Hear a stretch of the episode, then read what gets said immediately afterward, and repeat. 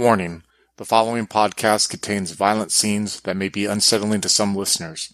Listener discretion is advised.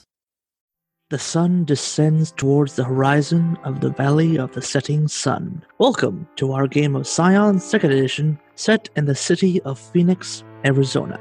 We will be going over the rules for bringing in an Origins level character up to hero and acting out each character's visitation, where the Divine Parent imparts gifts and uplifts their child into the world of the mythical. The characters for the session will be Gary, played by Mitch, Jesse, played by Slavic, and Nick, played by Craig. If you want to reach out to us, you can do so on Twitter at twin underscore cities underscore VTM, and on Facebook at Twin Cities by Night, and on Discord at Twin Cities by Night. Thank you, and I hope you enjoy. All right. Uh, Welcome, everyone, to Scion Character Creation for our upcoming game, which, as of yet, is still to be named. I just realized. So we're going to be talking about Gary, uh, but we're talking about Mitch's character, Gary, who is the, uh, I believe, the son of Heimdall, the uh, Norse god of, uh, you know, basically the, the, the Watcher of the Bifrost. Indeed. Pardon me while I eat oranges. Okay, so we're gonna first of all we're gonna talk about the uh, the mechanical upgrades you'll get as you move from Origins to Hero, and then we're gonna get into like the uh, story part about you know about Gary's relationship with with uh, Heimdall if he had one, and then we're gonna role play out the uh, visitation where where uh, you get we where you officially your character gets all the uh, mechanical stuff we just talked about. So let's start off with callings. So you get five dots to put into callings. So and you have to have one dot in each calling. So that means you have you put in like three, put like two, two, one, or three, two, three, one, one. However, what you want to arrange it. Right now, he's got one dot in Hunters. The five total, or on top of the dot that started off? Five total. Zero? Five total. Okay. Yes. And at least one of the callings has to match Heimdall's. Yeah, he's. Or, uh, actually, I believe, yeah. Okay. So right now he's got Hunter. So I'll keep three in Hunter. I'll put three in a Hunter, adding Okay. an additional two on top of the one that was already there. Let's see here. Other callings are Guardian and Warrior. So, like I said, you just have just one of the callings has to match Heimdall's. Well, other two, you could be whatever you want. All right, let's see what the other callings are. I'd want it to be something also from the Aesir Pantheon. I think I- that's Aesir, Aesir. I believe. I'm not Nordic, so I can't tell you for certain. All right, so I'll take a dot in Guardian. All right. since that seems to pop up quite a bit throughout the, the pantheon Could take Sage. could he is information focused but i think i'm going to take lover Hmm, interesting. Gonna be wooing the ladies out there? Well he likes to seduce information out of people on occasion as we saw I think it was more like letting yourself be try to be seduced by another person. So well you know potato potato So for those listening who if you haven't heard that part, what are you listening to this for? Go listen to Cyan Light Extinguished. Go listen to that first, you weirdos. Alright, so now with those dots, you get to pick four, several more knacks. ooh how many more Uh, let me look at the rules. I believe you get five more. So you have, yeah, you get four more because you picked two bonus uh, knacks uh, in the origin crea- character creation, right? yeah i have three total currently Yeah, so that means you get you get to pick four more, four more Okay. in it. Uh, let me just double check the rules. Okay, yes, you can have a total of five active knacks. You can have you can have more knacks than that, but you can only have five active at once. okay And so for each calling, choose a number of heroic knacks equal to the calling's ratings. While you can have learn more, they can may only be as active as they have calling dots. Alternatively, you can have you may choose a single immortal knack instead of two heroic knacks for any calling two dots or higher. So you get you have you you get four more knacks or four more points to put into knacks, and then you can divide it however much you want because you already have the two bonus ones. Okay. So you can look through your thing. All the all the heroic knacks should be the same as they are in the origins book. So say you have three in hunter. So that's the only one you can have like an immortal knack in, which would cost two of your uh, knack points. I don't have a list of immortal knacks. I do. I have it on my thing here. Okay. All right. So So here see. are the immortal knacks if you want to pick them. Here's always there. Anyone of a lower tier cannot escape you. You can always find them and can always track them no matter how far they go. And what lower tier means basically if you say a normal human wants to hide from you, they can't. You can just say, I want to find this, you know, the guy who stole my wallet two days ago. And if it's human, you can track him down no matter how, no matter if he goes all the way to China. Hmm. Then there's like perfect camouflage. You can, you blend in seamlessly with your surroundings, granting a plus three enhancement to avoid notice by the person you're pursuing, which applies before you roll. Targets of a lower tier simply cannot spot you, and then you gain access to the following stunt, which is when you vanish. After which is uh, success is equal to the con- target's composure. Uh, so basically, it means that if like you're in a big crowd and someone sees you in the crowd, then you know, just someone walks in front of you and boom, you're just gone. If you roll that. Then there's relentless. When you pursue or hunt a target on a massive scale or a great size, chasing the target across dimensions, hunting a mountain-sized titan spawn, imbue a point of legend rather than spending to invoke your legendary title as a feat of scale. So what that means is just like uh, say you're uh, Gary, you know, the hunter of you know mountains or whatever. That that means to basically say, yeah, you let's use your title to help you, you know, do it better. Gary, the hunter of information. A bit generic, but we can work. That's that's something we can talk about. Then the final one is uh, send the pack. You make a knack skill roll. On a success, designate a target that you can see with unaided sight. Friendly characters you designate up to your legend can pursue them without ceasing and at no increased difficulty. So what that means is that say like you you see someone you want to run down, you can basically it's that guy. Then uh, what's Craig's character's name? Uh, Nick. You can say he can he can he can chase down the uh, enemy opponent without any increased difficulty, even if it's like a up a mountain or whatever. Okay. So any of these, uh, any of the immortal knacks sneaking out to you? That first one, being able to track someone. Only of a, anyone of a lower tier. So basically, if you want to say, hunt a scion, another Yep. scion or a what kind uh, of knack is that? Is that a guardian knack or a hunter? that's a hunter knack. You only, you only get immortal knacks if you have two or more dots in a calling. Okay. So right now you can there's a, with the way you have dots ranged right now, you can only have an immortal hunter knack. Okay. So I'll take that knack. So always there. Okay, so that's two points out. What's it called? Always there? Yes. You can make a note of it. Just anyone of a lower tier cannot escape you. So humans just can't escape me anymore. Pretty much, yeah. Or like any dogs, animals, whatever. Okay. But anything, anything like supernatural or something might have a chance of doing it. And and and of course, if you get you know high, if we play the game long enough and you get higher and higher up, you might be able to say, yeah, even scions can't just you know if you get all the way to godhood, like it's like, yeah, I know where everyone is, I know where they are. Okay, so I'm gonna take that, and then I'm gonna take. So you have two more points, well, points, quote unquote, to get for knacks. Yeah, I'm gonna take fluid appeal from the lover list. And what does that one do? Fluid appeal. When interacting with someone, gain knowledge of whatever floats their boat. At any subsequent interaction, you can shift your features to be more appealing, adding plus two enhancement to any persuasive social action, including but not limited to seduction. This bonus applies before the roll is made. Note that this does not conceal your identity in any way. So that basically means is that you, you just know what someone's into when you talk to them. Note to self Gary needs a briefcase in the trunk of his car now, filled with things just in case. Are these going to be plastic things, some of which involve battery batteries Plastic, metal, silicon, and Liquid. leather? yes, and leather.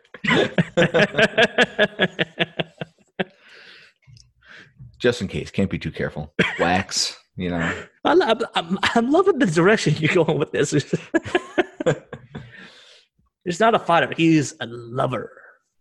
All right, mean, so that's know, lover, torture. It's, it's a fine line. Quinn is speechless.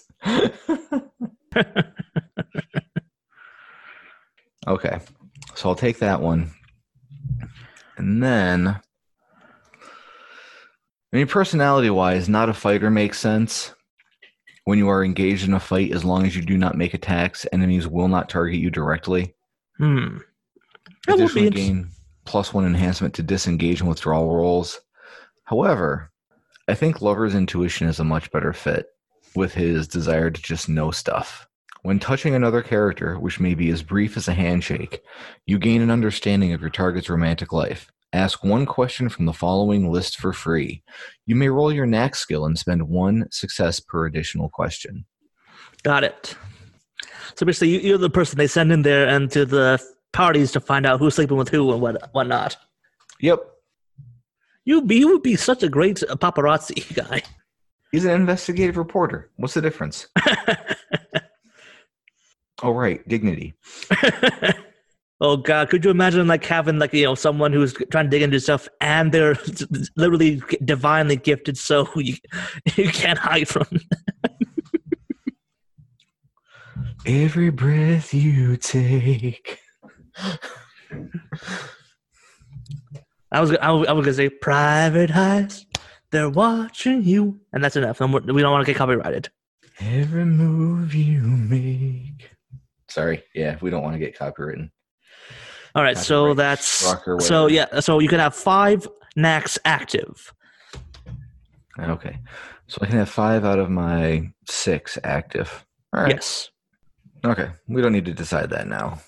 correct. Yes, and also it says that if you and doing like a rest or whatever break or whatever, you can actually rearrange them to to switch them out. It's Okay. almost like the spell slots for a wizard in D and D. Ah, excellent. All right, what's next? All right, so let me check the th- list again. Callings and oh yeah, now we do onto the birthrights. Hmm. This is the big st- this is the big stuff the the the the birthrights are basically the things that you get from your divine parent to help you along the way they could be an animal they could be you know a, a guide someone smart to help you out to call, call on the phone to get advice from they can be you know followers like say a whole group of you know, like a Nalgri on your side Hmm. or and finally a relic which is you know could be a big flaming sword kind of awkward to handle you know in a, uh you know a dinner party but eh, you can make it work if you do it right And it's seven points for this, right? yes you have seven dots to put range it however the hell you want Okay. See, this one I had a little trouble with earlier, trying to figure out exactly what I was going to do. yeah that's why i made sure to put, to give you guys a copy of the rules for that little section because that's definitely the most customizable and the most Yeah. have to work out for yourself stuff I think It's- I'll take Mhm. an eye Gyaller or whatever the uh, the one that's listed right there. In ah the, for the relic yeah. that is basically like the uh uh for a relic that's a like a cell phone version of the Yaller horn. Yeah, it, the like greatest cell phone ever. Right, you want to read out what it says, or uh, let me see if I can find it.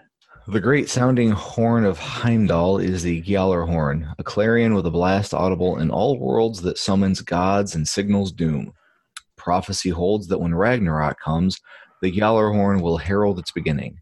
The iGjallar is the modern Scion's tribute to the mighty call of the Aesir's hawk-eyed sentinel, a smartphone with a direct uplink to the overworld.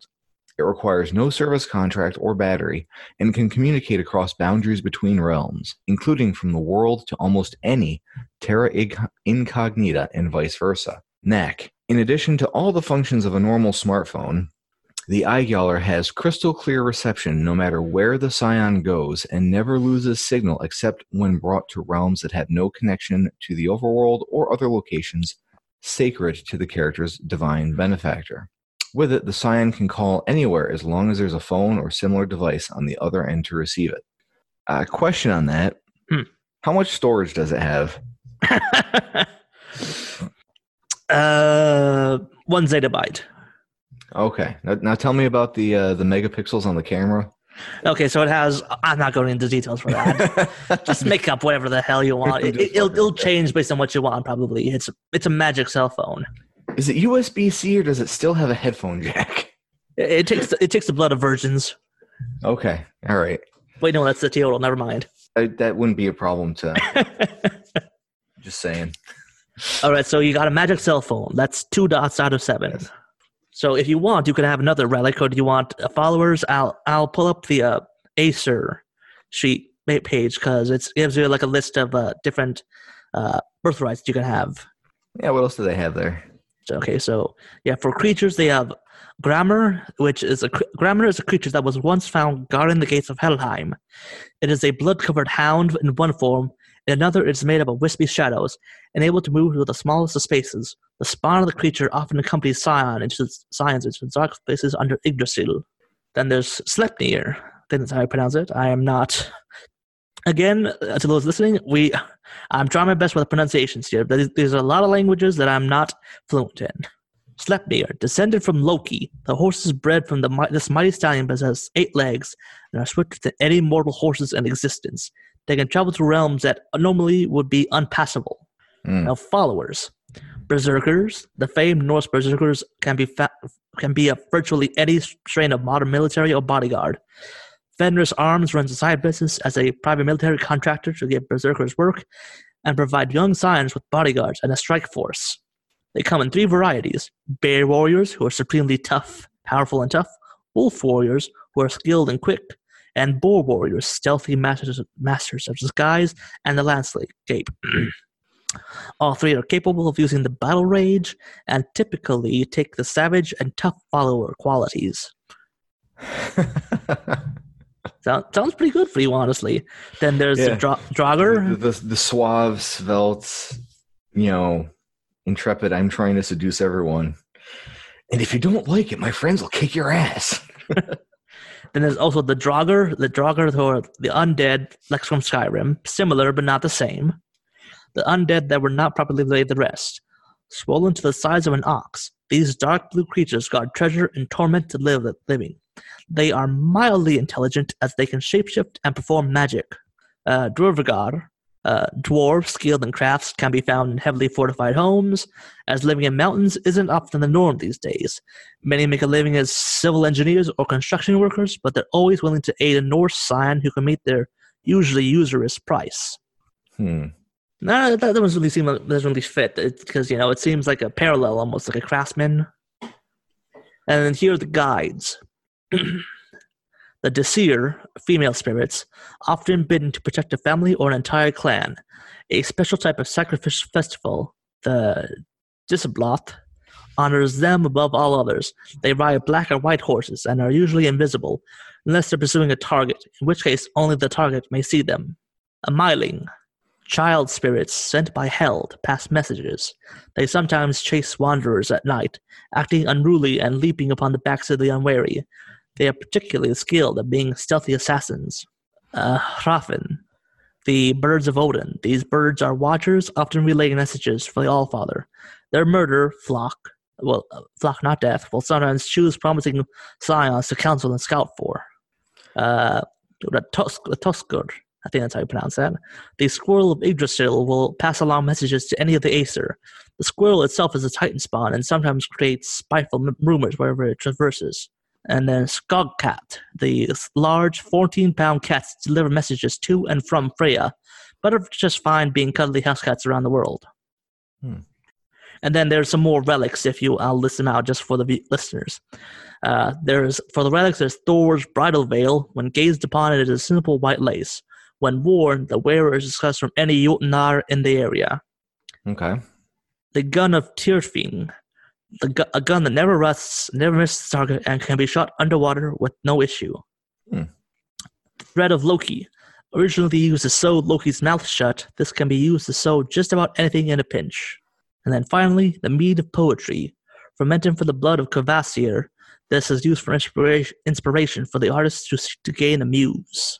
I like those followers from that list. All right, yeah. So that, the berserkers, especially. Yeah, the berserkers. All right, so you still have five dots to move around wherever you want. Now, how would I how would I do that with followers? Let me look at the rules again. I believe you also have a copy of them. Yeah, I'm looking through it. and Choose an archetype or one tag per dot. All right, yeah. So followers. Followers have one tag per dot. So yeah, so if you put like say all five ta- all five dots into followers, and you would say you have like a you know whole like a whole team of bodyguards who are like tough and you know you know blood crazy or whatever, and they could get you into areas or wherever you want. Yeah, I'll throw all five into followers. Oh really? Yeah. Okay. Those So right really now, I freak me out. believe that would be right now. I will say just starting archetype, they would be heavy physical, which means that you know they're bodyguards. Yep. And then let's see here. I'll tag them with group. So that's one tag. I'll tag them with savage. I'll tag them with access. and say that they can get me into Valhalla. Okay. Oh wait, what access or broad class of mortal institutions? Hmm. I'm gonna revisit that. Okay. Yeah. So that's a access to tentative. That's so that's three so far, I believe. Group, savage, and access. Yep. See here. Oh, you can also pick knack for to give the give the whole group as a, a knack for it, Mm-hmm. or tough or defensive, whatever you want. Um, If the follower's dot rating is one through three, the knack must be heroic. If the rating is four to five, it may be immortal. Hey there. So I'll add tough. I'll definitely do tough so they have an additional armor. And then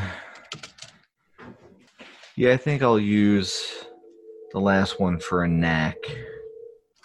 What are the limitations on the knack? Does it have to be a knack that I would have access to, or can it be anything from the lists? I mean, look. Uh, it just says choose a single knack that fits your follower's description. Okay. So I'd say maybe like guardian or maybe hunter. I'd say mostly guardian though. Ah, here, immortal guardian next. So there's by your side. Spend a point of momentum to move to be next to someone you are protecting in an instant, regardless of the distance between you. You receive an innate warning whenever this knack will come into play. If you are protecting your charge, you do not need to pay the cost. That sounds pretty good. Which knack is that? By your side. And that's an immortal knack? Yes. Yeah, we're gonna give him that one. I'm gonna, I'm gonna read out the rest of the other ones just before you pick. Okay. There's four. There's three more to read. Then there's Eternal Guardian. When you protect a person, place, or thing that can be measured with scale, say, for example, standing guard at the entrance of your pantheon's afterlife, keeping watchful eye on the city all night, imbue a point of legend rather than spending to invoke your legendary title as a feat of scale. Doesn't really apply, I guess. Then there's Living Pillar. When you protect someone else with your body, you are immune to environmental hazards. The flames of burning building do not scorch you, a landslide does not crush you, water cannot drown you, and so on. As long as you keep keep your charge close within arm's reach, they benefit from the same immunity, but still need to eat, sleep, etc. So it's best to leave a hazardous area as quickly as possible. And then finally, they cannot be touched. Spend a point of momentum and designate one person to be immune to all sources of damage until the end of the session. This only applies if the person is someone you have a bond with or is of a lower tier. If the target does not need to be protected, such, such as your best friend the, with the warrior calling Scion, this knack does not apply. Hmm. I'd say yeah, that one that one really wouldn't apply to you because you know they need they need to have like a Valkyrie bodyguard for that to apply to you. Because uh, basically someone higher than you on the totem pole of like uh, you know supernatural things to protect you from that. So let's say uh, just looking for let's see I'd say either by your side or living pillar would apply. To, could could be used, I say. I like by your side Okay. Because So I can they- see him getting into a lot of trouble and needing help quick. Yeah, and luckily that uh, your followers will act on your turn. So, say during your turn, even if Gary doesn't do that lot of damage, your bodyguards could. And since they're they're your charges, they don't have to pay the momentum. All right, so that's group, savage, tough, and by your side, Knack, and we still have to determine what their access is. That's a good question. I was going to say maybe. Well, there's Valhalla, which makes sense. They're berserkers of some variety. hmm Question is, do I want them bear, wolf, or boar? Was the last one? Yeah, that was one of the options. But since it's a group, I could say I would also say I think maybe a mixture. Yeah, it could be Look, that's, three, three of each. Group of five to ten individuals, so three of each with an extra bear, maybe. You could just have nine. That would be that would be acceptable instead of just a full ten. Well, true. you want this full ten, if you want. But then you're the one who has to you know, say how do you how do you fit ten people and move around? Nine is a very Norse number too. Yeah, but, uh, yeah, you have nine bodyguards. Hmm. So so we're gonna stick with the access to Valhalla. How about just Asgard? All right, That's the uh, the realm that the gods inhabit in Norse mythology. correct. Yes, I'm pretty sure Valhalla, you know, Valhalla is part of that. Yeah, it's in Asgard, but this way it's you know all of Asgard is. All right, so, uh, they can listen I'll just I'll, I'll, real quick. I'm just going to list off the other uh, the nine realms, just so in case you want to change that. So there's Asgard, Midgard, which you're already on. That's Earth. Mhm. Jotunheim, Vanaheim, uh, Alfheim, Nidavellir, Helheim, Niflheim, Muspelheim. So according to the rule, Jotunheim is the place that surrounds Midgard. It's a place of chaos and all things wild. Vanaheim has been long abandoned by the Vanir, the other other other Aesir gods. There are rumors that squatters are taking advantage of the fertile soil in the great fields. Alfheim is where the Light Elves reside. It is said that Freyr once ruled these lands. Nidavellir was the home of the dwarves, the creators of many artifacts of the gods. Helheim is where Hel rules. This is the realm of the dead for those who did not fall in battle. Niflheim is the land of ice and mist. It is primordial. It has existed for as long as Muspelheim. And Muspelheim is known to be a realm, but it's also primordial. It's basically the fire giant place that will kick off, uh, you know, Ragnarok if it ever gets, you know, goes crazy. Yeah, I'll stick with Asgard for right now. Uh, that makes sense. I could say maybe if if you had said, you know, Alfheim or Nidavellir, that would have been interesting. But yeah, Asgard's fine. So for your birthright, you've picked the Galarone, a magic cell phone, and a group of nine bodyguards. All right. That's certainly going to be interesting to see how that works. So now we, I believe we move on to Purview, which is literally you pick one Purview that Heimdall would have, which I believe I listed on the thing, which is, uh, I believe it's artistry, horns, uh, beauty, epic stamina, and journeys. We'll go with. mm, that's a tough one. That's a tough one. What are the effects of the purview? I'm say I'm looking at the rules. You, you gain the oh you get the you gain the Pantheon specialty purview, and you get another you get one of your divine patrons. So already just because you're part of the Aesir, you get access to the word W Y R D purview, which is literally just the word for fate. Okay. and then you get to pick one of your, uh, and then you get to pick one of the purviews from a Heimdall. So what purviews are do basically it means that you have authority over them, and so on, there's marvels you can do, which is literally just whatever if you anything you want that can be sort of applied to it. Say for journey, say you want to say I have you know my shoes get fixed or my car doesn't run out of gas or what, something like that. You could spend your one dot of legend to or you use your legend to basically say this is what happens.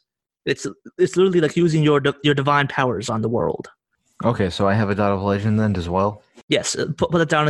As a hero, you get one dot of legend, and you can you can increase your legend by doing by accomplishing a short a short term deed, a long term deed, and a band deed. Once you have done all three, then you, then you get one more dot of legend.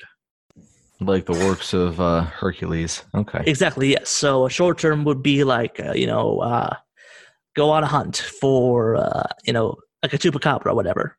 A long term would say like you know find my long lost relative, and a band deed would be uh, say you know let's say um, we we rid the city of the vampire scourge. All right. What about epic stamina? Epic stamina. Okay, so this purview encompasses the vitality, endurance, and resilience of invincible warriors and legendary ascetics, immortals among immortals. A sign with this purview can withstand deadly weapons and overwhelming danger, as an immortal might ignore a housefly, and draw on nigh infinite reserves of vital energy. If you pick this just already, just for free, you get innate, an innate power. You are immune to poison and disease unless they come from a source whose legend is equal or greater than yours, and never face complications or risk or risk death from hunger, thirst, or exhaustion. So combine that with the lover knacks and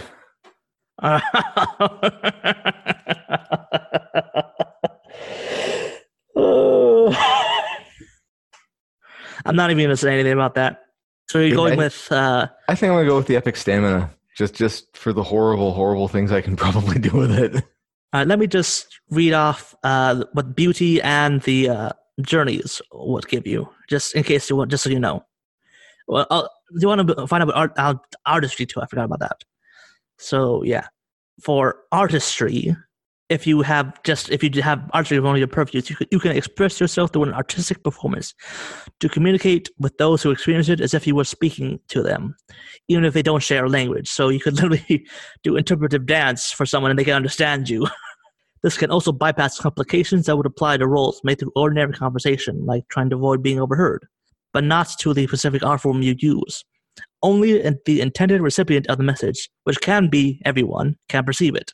So literally, if you like paint a picture or play a song, whatever, you can literally send a message to whoever you, whoever you want, to, and no one like and like that.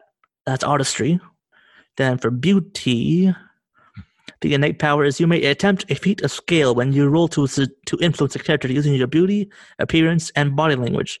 This includes seduction, but also cutting someone down with a withering glare, or using body language to convince a guard you're not a threat. Hmm, I think I'm still gonna stick with stamina. All right, uh, I'm just getting on the last thing for journey. The innate power for journey. You have an unfailing sense of direction, allowing you to find a route that leads to any point in the world as unrolled action. Unless its position is obscured by magic, you can sense the presence of an axis mundi or other gate between realms of existence from from the, however many points of legend you have miles away. Still sticking with uh, epic Yes. stamina. Okay. Yes.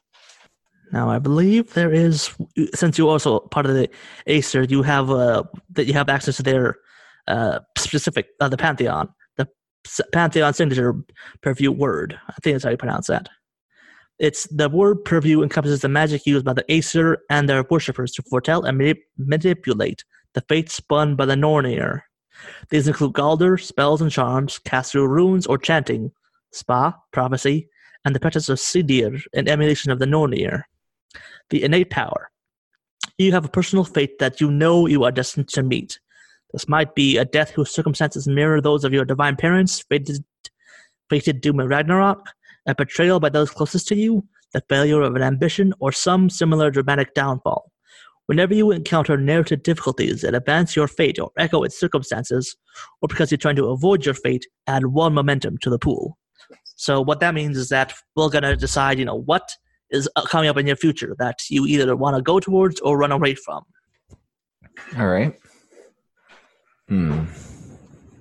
It's a good question.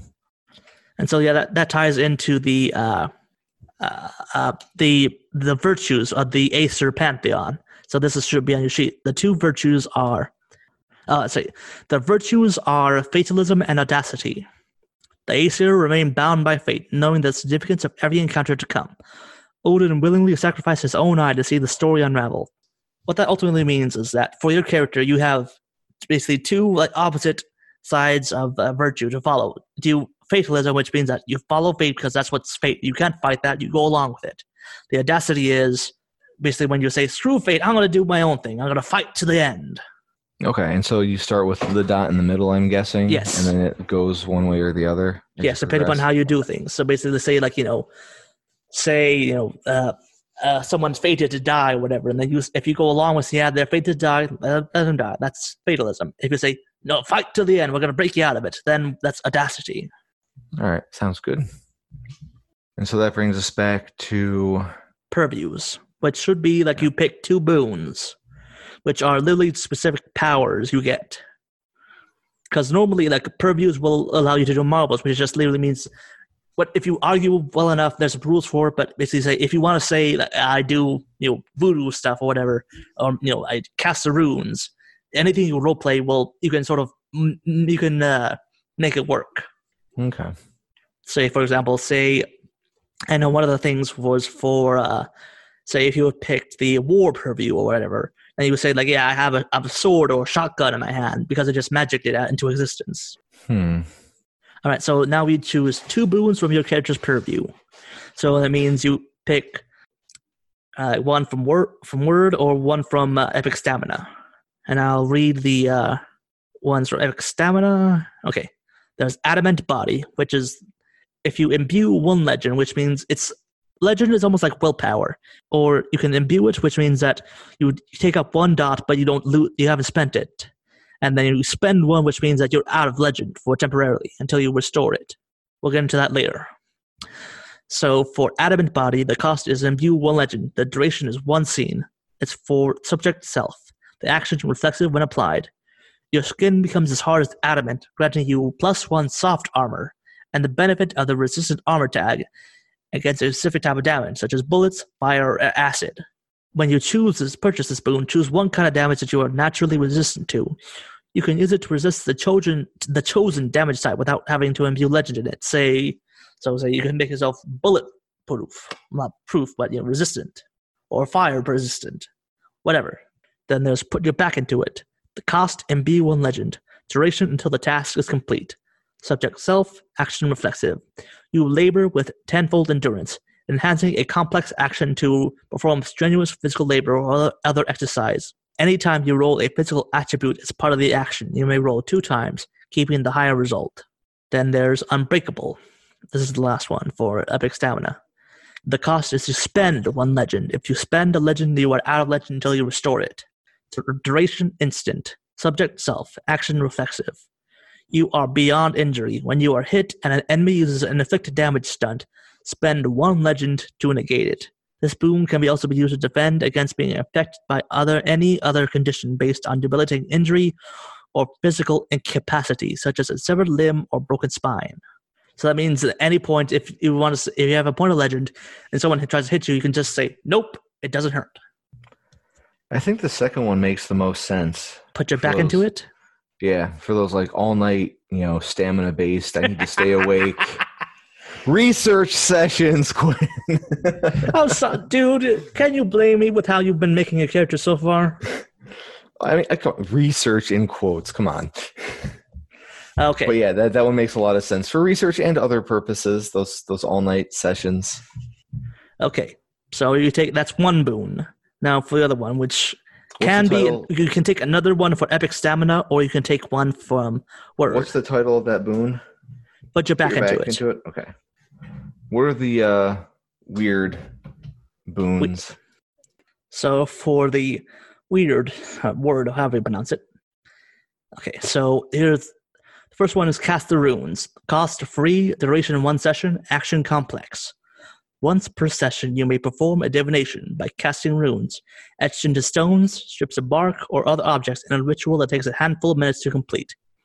The story guide, me, gives you a lead or a clue about what will happen in the near future, uh, meaning like what you can expect to happen in the current session.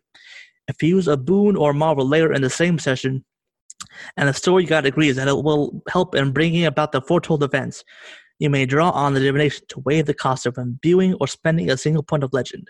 Each cost, each use of this boon only provides this benefit once. So, say you know, you would predict that that a uh, you know a, a building is going to burn down later on in the session, and then you say you know, and say you you if you had chosen fire purview, say like I do a thing to you know magic the fire into existence, then you wouldn't have to spend any of the legend. Is that the only boon that's listed? No, there's more. There's one more. Spin the thread. Imbue one legend. Duration condition. Subject one character. Range infinite. Action complex. You use the art of Seidr to lay a blessing or curse upon another character, entering into a ritual trance that lasts one scene and envisioning their future.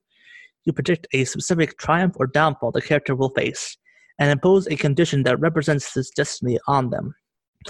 If an action is likely to bring about the foretold fate, the condition provides enhancement too.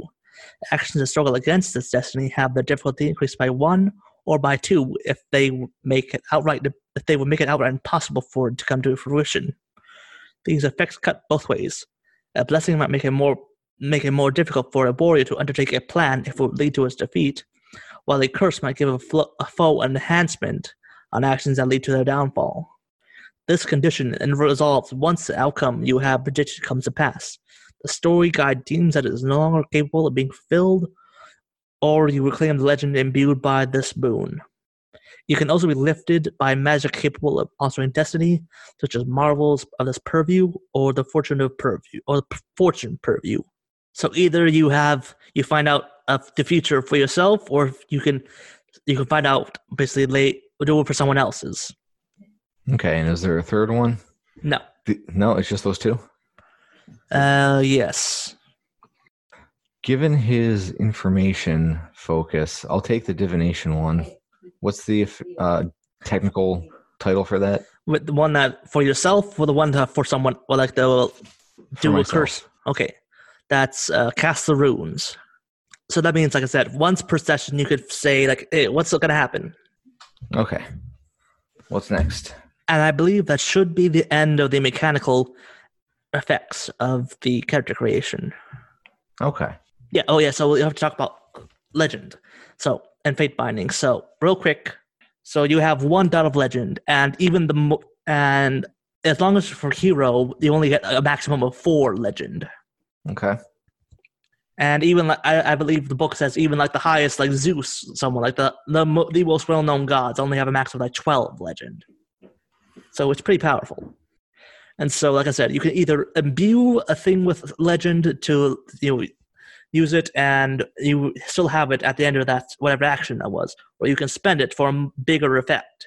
But then to regain it, you have two options: you can make a sacrifice to the gods, or you can invoke fate binding.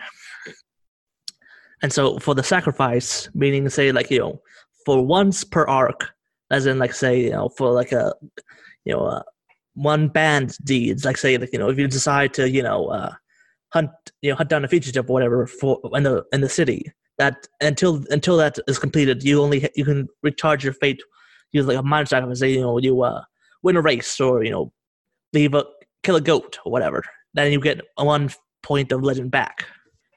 Now, if you want, then a major sacrifice or whatever would be, uh, you know, uh, winning, getting first in a marathon, or you know, or uh, stealing, like stealing a sacred cow from another temple to sacrifice to the to the Aesir or whatever. Or you can invoke fate binding, and fate binding is when uh, literally means that it will tie another an NPC to you. It can be a lover, uh, someone who hates you, best friend, uh, you know, whatever. It just means that they are involved with your with your personal story. And once, and then you and I will talk about who, however however you want to have it. Say you invoke, uh, you know, fate binding. That means you want to say someone. It doesn't like force an NPC to do whatever. It just means that they will act on whatever they are doing. So someone whoever didn't like you would just say, you know, I'm actually going to do something about this that I don't like instead of just thinking about it. With me so far? I think so. and say and so you can also then invoke it later on we can talk you can either say like you know invoke it which means that uh you know your uh, your girlfriend or boyfriend or the guy you or the person who wants to bring you down will do something that will draw your attention to them. And you get another you can get you charge a point of uh legend that way. So say your uh your partner gets kidnapped. That's you could get a point of legend from that. Say your rival, you know, calls you know calls the cops on you when you have a dead body in the basement for whatever, like a dead you know a dead monster in your basement for whatever reason. It's only ultimately it's you decide when it gets inflicted, Okay. and so it's basically just there to add to spice up your life because as a as a demigod, your life is should be anything but boring. Well, naturally. And so, the actually, uh, uh, the more you like invoke or call upon the thing, the more intense the bond will be. So, say you call on, say you have you have a rival. The more you basically say, "Hey, I want them to, you know, get in my way, and I'll get more legend." The more and more, the longer and longer they'll be your rival for. So at first they might say, "Oh, I hate that guy for like a week or whatever." The more, you, if you do it like three more times, then they'll be like your sworn enemy for life. And if you go even further than that, they might say like, yeah, even if they die, they're like, my ghost will come back and haunt you. Okay. And same goes for like your lover or you know a friend or whatever or sidekick, whatever. Got it? I'm pretty sure I got it. So yeah, I'll try to see if I can give you like a cheat sheet for this stuff because it's like I said, it's not in the uh, uh, origins book. Yeah, that would be much appreciated. I think we would all be able to make good use of that. Okay, so yeah, ah, here it is. So, so the Fate Binding has five levels of strength. The first one is just the current episode. So for one session, someone you know someone likes you, someone hates you, whatever. The, for strength two, it's the current arc, which means like you know for until you know whatever mission you guys have decided on is over. That's how they feel. Three is the current season. Would be like, I guess uh, like one of like a session of like the whole uh, season of Dread almost of uh, of uh, Twin Cities by Night, and then strength four would be for the whole thing, like for until what until we stop playing Scion with, with those characters, and strength five is an, for eternity. So either you have you know uh, a lover for who will stay with you until you know the sun, stars go out, or you have a guy who will hate your guts until you know Ragnarok comes. Okay. And so yeah, there's a whole bunch of other rules for uh, you know what kinds of things you can have a fate binding for. So yeah, we won't get into that because it's not not relevant yet. Now we finally finally get on to the role playing part. So how so your divine parent was Heimdall, correct? So yes. now let's say would would you have said like would Gary have had a was he a figure in Gary's life? Was he just a distant, you know, someone who married his mother at one point to get a pregnant. What is the relationship like, if it has one? You know, I kind of picture Gary as being maybe adopted by his uh, parents. That's that's acceptable, yeah. So prior to that, he'd have no idea where he originally came from, and it's I see Heimdall as sort of a distant figure, occasionally sending gifts or offering subtle assistance but never really being right there. So basically, you might have said you might you might, you might have gotten a scholarship for a school, whatever. You might have you know got that gift you needed on your birthday, whatever. It's it's stuff that you you know there's someone helping you out, but you don't know who it is. Precisely. I see. All right. So da, da, da. all right. So now we're gonna get into the uh, visitation part of it.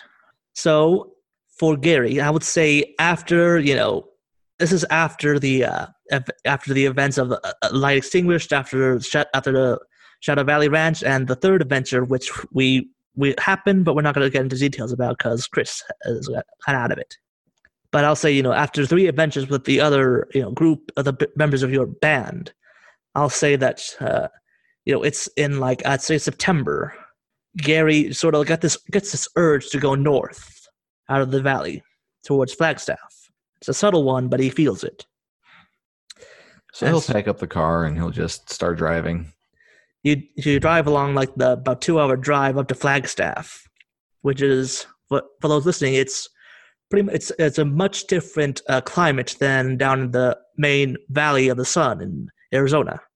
In Flagstaff, it's much more alpine. There's pine trees, snow, much cooler weather. And so and it actually does snow there regularly during the winter. And as you get up there you definitely feel like it's like an early frost has come to the place. Like you know there's quite a bit of a chill in the air and you see like up in the off in the distance like on the uh, mountains nearby you can see like on the peaks like snow on them. He'll take it in as he drives maybe he'll roll the windows down and enjoy the chill in the air and so yeah he drives along, and eventually you you just driving along with no real destination in mind. But then you find yourself coming towards like this, uh, you know, almost it looks like this uh, security building, uh, like a like a security company, like you know, from cameras, that sort of stuff. You something just pulls you into it. What do you do? Uh, he'll, he'll park and take a look over the building to see if there's anything that he can really glean from it. Yeah, we just it just sees like you know like the name of the thing is like Frost's security cams and surveillance. Right, he'll grab his uh, bag, make sure he's got batteries in his recorder just in case he's got a hunch for a story or something coming on, and he'll walk in. All right, so yeah, there's a lady there. You know, uh, she looks you know mid thirties, uh, typing away or typing away at the things. Hello, can I help you? Uh, you know, I'm just browsing for right now. If I have any questions, I'll let you know. All right, just let you know, Mr. Frost is uh, in his office right now. So if you have any business with him, uh, we'll pass it on. I think he should be free in about she check, like checks her computer, uh, about 15 minutes. Okay, thank you. And he'll just sort of wander around, taking in his surroundings. And I would say definitely Gary. He feels like like like under his skin. It's almost like this like this like almost like a chill in his under his bo- in his bones. Like he doesn't know quite what it is yet, but he feels like he's he's doing something that he should be doing. Hmm. What should he be doing? He'll think about that while he's uh, looking the place over. And I, I will say, like almost in like his mind's eye, he almost gets like an image of like this man, you know, like graying hair, like bit bit of a stubble on his chin. Like he he has this image of it, and he almost like it's almost like a almost like a movie clip in his head. Like he sees like himself like walking around to it, sitting down in a chair and seeing this man. Hmm. As he gets this image in his head, he'll stop and he'll turn to uh, the receptionist. You know, when Mr. Frost is free, let him know that I'm here, please. Uh, may I have your name, please? Yeah, it's uh, Gary Stockwell. Thank you very much. I will let him know. So, do you sit down in the wait in the you know, lobby area, or do you want to go out? What do you do? Uh, he'll just he'll stay standing. He'll keep looking around. All right. So yeah, the minutes tick by, and almost like there's a sense of anticipation building up in you, as you know the moment just the clock just tick, tick, tick, tick, tick, and then finally, like you know, it's just, uh, I think uh, he said he wants to see you. Please, his office, he gestures to the door. Just go right on in. Thank you. And as you do, as you walk inside, you would see the exact same same sight you saw as in vision. You see yourself walking into the office. You see the exact same man you saw in your vision, and you sit down just as you saw in your vision. The man looks at you. His uh, he looks at you a bit, just you know, calmly. His his cold gray eyes just sort of stare into you, Mr. Frost, Gary. this is kind of an odd situation, but I suspect that I'm here at the, the whim of fate. As are we all. Do you know who I am? that- uh, yeah, you're Mr. Frost. He smiles at that. Do you see the meaning behind the name? Well, I'll safely assume that it's some sort of pseudonym. Yeah, I'll I'll say out of character. You know, like the Heimdall is supposed to guard the uh, Bifrost. I said, So- Gary. Is that right? No. No, no, I was just gonna make a bad joke. And you know, Mr. Frost just sort of looks at you and says, "I've heard about you over the last uh, few few months. Quite an interesting uh, turn of events, wouldn't you say? Well, that depends on what you've heard. An incident in the park and uh, r- rumors of a dead man in the out in the desert with a chupac- dead from a chupacabra attack. Well, you know, I'm surprised those stories have traveled so far so quickly. Uh, trust me when I say things have a way of stories have a way of getting out, especially for those who look. Yeah, that's fair. It's fair. I'm one of those that look. And what do you see? I see a story here, but I'm still not sure what exactly that story is. Okay, uh, now let me help you. And he reaches over and he sort of just like reaches, like taps you on, like reaches, places, places his hand on your forehead. Suddenly, you you just get a glimpse of something. You see beyond the flesh. You see a glimpse of like something, like almost like a the the Bifrost, this huge like rainbow bridge leading off. You see a glimpse of like a tree, an enormous tree spanning across you know across the across the you know the solar system, connecting all these different things. And then just like that, it, it the it, it fades away. Gary will stop and take him. Oh, all right then. So I why just am I here? I let you let you let you see, catch a glimpse of what I can see every day. I see all. I can I can see the dwarves toiling away in their forges. I see the elves walking through the forests. And I saw you, my son, as you grew, as you fought, as you learned. And as he says that, you you just know, like you you you feel in your core, like what he's saying is the truth. You feel almost like like you know like before like whenever you fought against the supernatural and succeeded like there was almost like this like the feeling that something would almost click but wouldn't and now you feel like it's finally that's like you feel like something inside you has been released you feel more than you were before Uh, son. yes you are the son of heimdall my son Well, this is a bit to take in. there's He just sort of laughs at that. I never get tired of seeing your faces when you open your eyes to see, uh, see, truly see. He looks proud of you in that moment. So, uh, what's next? You just, just walk with me. Come with me. He just sort of like just just for you to follow, and you both walk out of the uh, of the office. He turns to his, to his secretary. I'm going out for a uh, a, a brief, uh, just going out for a brief meeting. I'll be back soon, Miss Her- Miss Hilder. So, do you follow after him? Yep. So yeah, you two of you just sort of like go walking away down the streets, and you sort of, even though it doesn't look like you walked very far, all of a sudden you find yourself um, like, you know, like at the middle of the street, like you know, with other cars and stuff. You find yourself like walking near the edge of the forests, even though you, even though it didn't feel like you walked that far. So, I suspect you have many questions. A few. What's first? Uh, what the hell? What does she have to do with this? Last time I checked, she, unless he just looks off in the distance, she's still down in, uh, well, there were mainly she's in Helheim, but some of her is out around. Nice woman, most of the time. Okay, so maybe I worded that wrong. Um, why now? Because you have, it would have been sooner, but there were factors that prevented me from recognizing you sooner. Okay. And what were those factors? For one, we of Aesir, we are forbidden from enter from uh, staying in the valley for what for a reason I'm pretty sure you can guess. He just sort of looks at you. Hmm. Okay.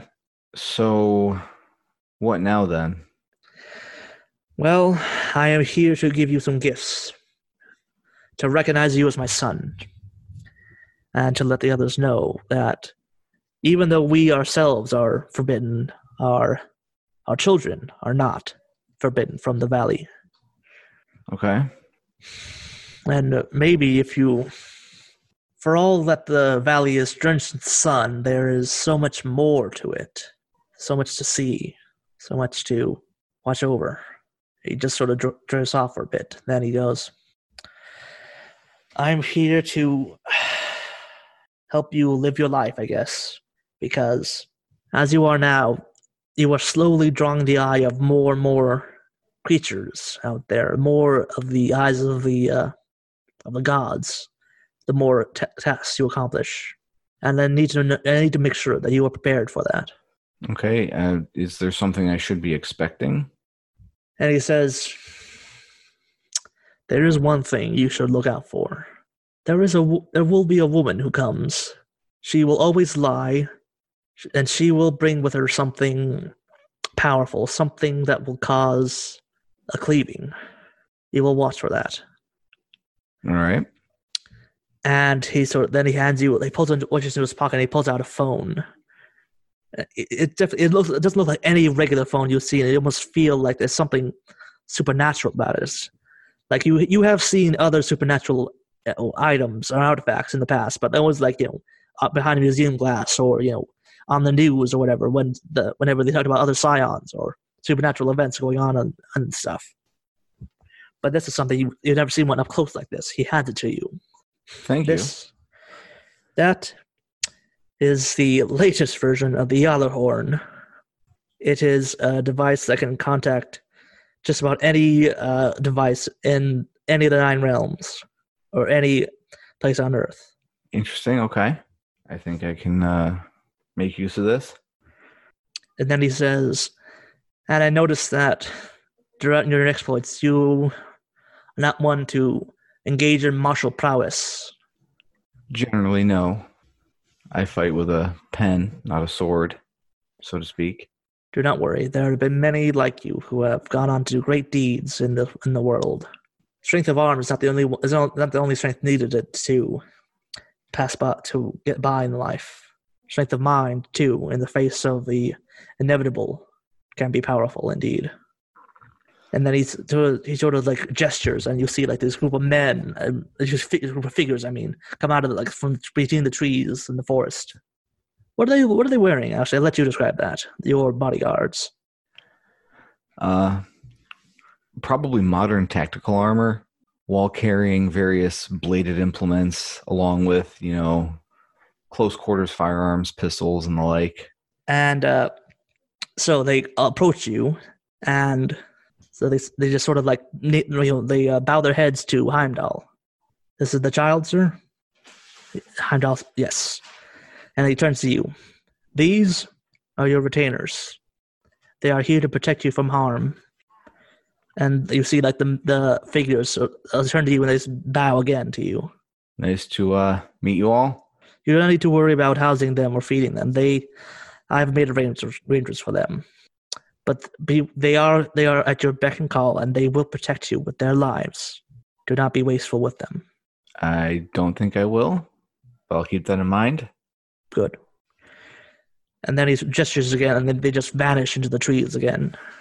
Let's see if you continue walking. It is odd being able to see. It's odd being able to watch your son grow up without being able to interact with him. I wouldn't know. I don't have any kids that I know of. You don't. Well, that's good. So now he see Heimdall sort of looks a bit awkward as he turns to you and says, "Do you think it is hard? I. It is strange to. I I have seen from a watched from afar so many things, and yet when I am up close to them, it's unusual circumstances. You can you can sort of tell like he's tr- he's uncom- unused to actually you know talking face to face with people, and that he's sort of used to just being almost like a wallflower, being the observer in the room, not really interacting with things. Okay, so uh, where do we go from here? I'm I'm still at a bit of a loss. Some of this is coming as a bit of a shock to me. Not gonna lie. I do. I imagine so. It is not quite every day that someone re- discovers their divine heritage. Almost, but not quite. He s- sort of says, "Do you think we could let each other in our lives again to have a relationship now that we can interact? That that I have recognized you I don't see why not. you see his face like it's just relief fled into him. Good. So that is not yet that will not yet come to pass. He mutters to himself. Hmm. Is there anything you else you need for right now? I if you want, I will leave you with your thoughts. No, I I think I'm all set for right now, but I'll probably reach out to you in the not so distant future.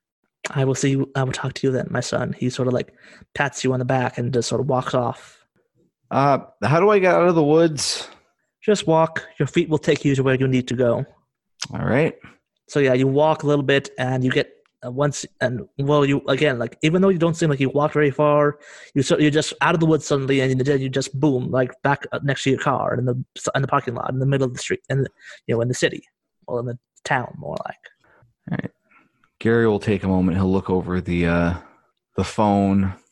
And you see like it has the contact list for the your new bodyguards. Is there like an emergency summon bodyguard button? I would say yeah. Okay.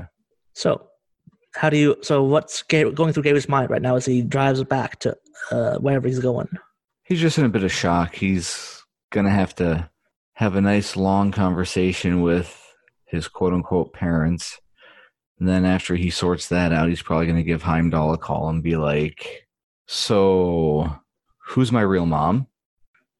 All right, I think we can stop it there and uh, end the recording there. So, you feel good about that?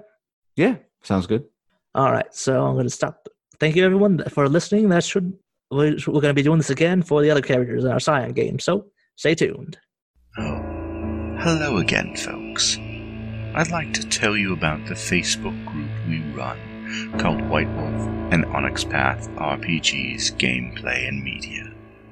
Have you ever wished you could have an easy way to find gameplay videos and podcasts, or just media in general that deals with your favorite White Wolf role playing games? Or have you ever wished you could find a forum to share gameplay that you have recorded? One that won't be drowned out by random posts and discussions, so that your media could get the attention you deserve. The group is specifically run with the sole intent of being a one stop shop for people to view or share media involving the games we all love. We take thorough steps to ensure the page does not become cluttered and is easy to traverse. The group is already immense and continuing to rapidly grow, with new media being shared every day. Stop on by. We hope to see you there.